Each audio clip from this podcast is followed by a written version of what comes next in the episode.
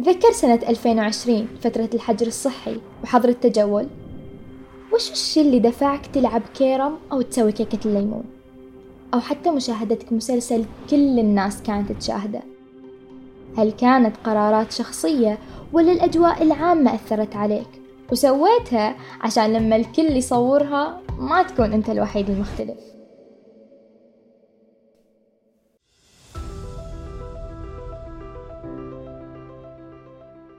من أبواب المعرفة اللي تاخذنا لآفاق بعيدة وواسعة تلامس أطراف المستقبل. هنا بودكاست من من إنتاج مستقبلي. في موسمنا الثالث راح نتكلم عن أشياء لا ترى أشياء يتضح فيها الفرق بين سلوكك كفرد أو لما تكون مع جماعة وأسباب هذا الاختلاف. هذا الموسم عما لا نستطيع رؤيته.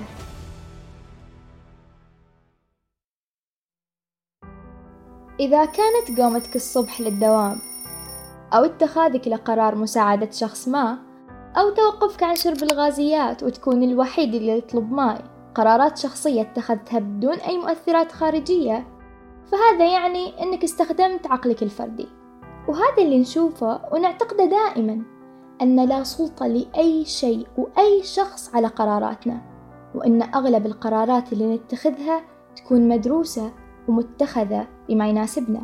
لكن لو جاوبنا على الأشياء اللي في بداية الحلقة بأن جربناها تماشيا مع الأجواء العامة فهنا بنكشف عن السلطة الخفية اللي غالبا لا نستطيع رؤيتها وهي سلطة العقل الجمعي.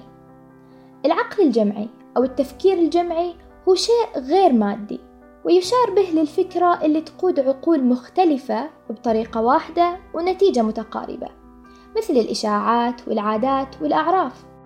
وهذا يؤدي إلى سلوك جمعي وتفاعل سريع بحيث يتوقف الشخص عن اتخاذ قراره الشخصي ويستسلم لقرار الجماعة المتبنية لهذيك الفكرة. مثلا لما نشوف إشاعة ونحس إنها خبر صحيح من كثر ما إن الكل نشرها. وهني إما نغيب تفكيرنا وننشرها ويا الأغلبية بسرعة أو نوقف ونفكر ونكسر سلسلة النشر. وما يقتصر التفكير الجمعي وأثر الجماعة على الشائعات بس.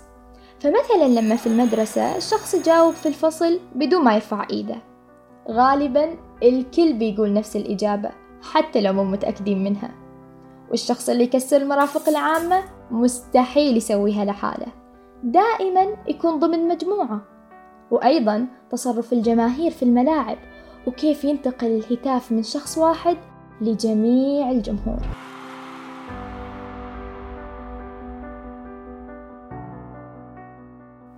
لكن السؤال هو ليش يصير عندنا رغبة باتباع رأي الجماعة وفكرها تفوق رغبتنا ببناء رأينا الخاص؟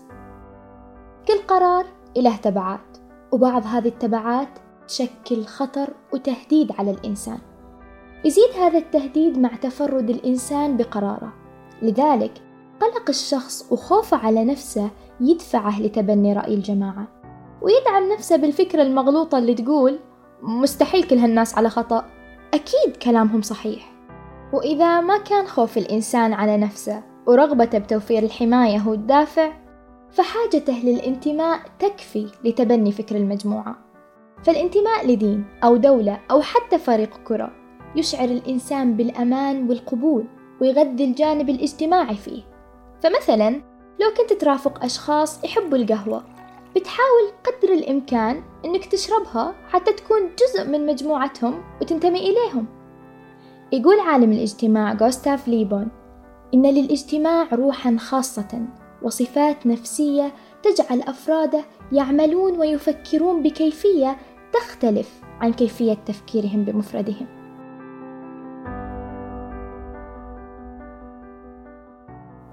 يتصف العقل الجمعي بأربع صفات. الأولى هي الاندفاع في المشاعر أي أن المشاعر بتكون هي الغالبة على العقل. الثانية هي عدم القدرة على التعقل أو بكلمات أخرى ما نقدر نرجع للتفكير السليم. الثالثة هي فقدان ملكة النقد فلا ينقدوا أفكارهم ولا يمحصوها. وأما الرابعة فهي التطرف في الأحكام بمعنى تغيب الوسطية والاعتدال في التفكير. أيضا الجماعة مو بس لها تأثير يحركك لفعل شيء بل ممكن تخليك تتوقف عن فعل أشياء يفترض أنك تسويها. وفي هذه الحالة يظهر عندنا ما يسمى بتأثير المتفرج. هذا التأثير هو إن الفرد لو شاف قدامه شي يتطلب مساعدة ما بيبادر إذا كل الناس اللي حوله ما بادروا. أبرز مثال لتأثير المتفرج هو حوادث السيارات اللي نمر ونشوفها. ولأن ما حد يتحرك للمساعدة يكتفي الجميع بالمشاهدة أو بالتصوير. وأيضا لو كان في جماعة طلعوا فجأة على فوق وجاء أحد في نفس المكان لا إراديا على طول بيطلع فوق نفس الباقين. في أمريكا حدثت جريمة قتل شهدها مجموعة أشخاص.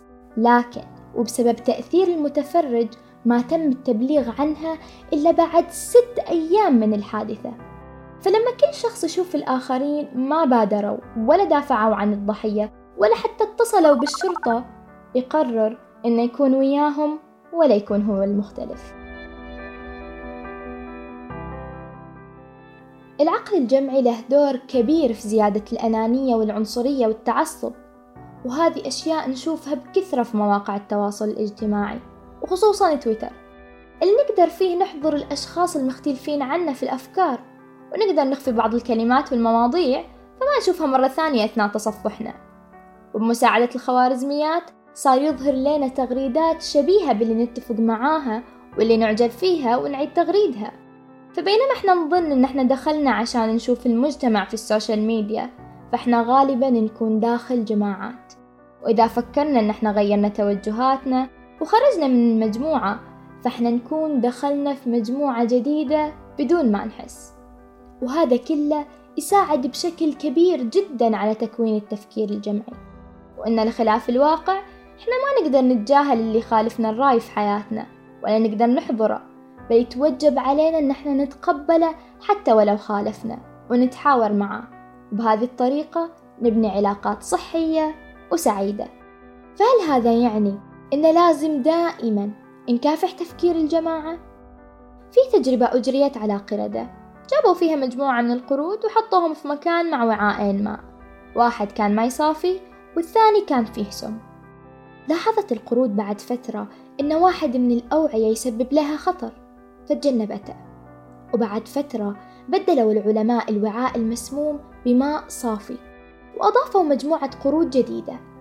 والمفاجأة إن القرود الجديدة صارت تتجنبه حتى وهي ما تدري وش السالفة. بس تتبع القرود الباقي. في هذه التجربة اتضحت لنا فائدة اتباع الجماعة لما تكون الفكرة صحيحة.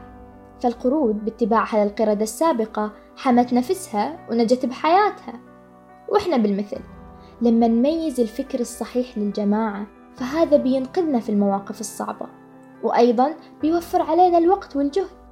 فلما نقرر نقاطع منتج لفساده أو حتى نجبر الشركة المنتجة على تخفيض سعره هذه فكرة بسيطة جدا عن فائدة وجود فكر جمعي صائب يحسن من حياة الإنسان قبل المجتمع.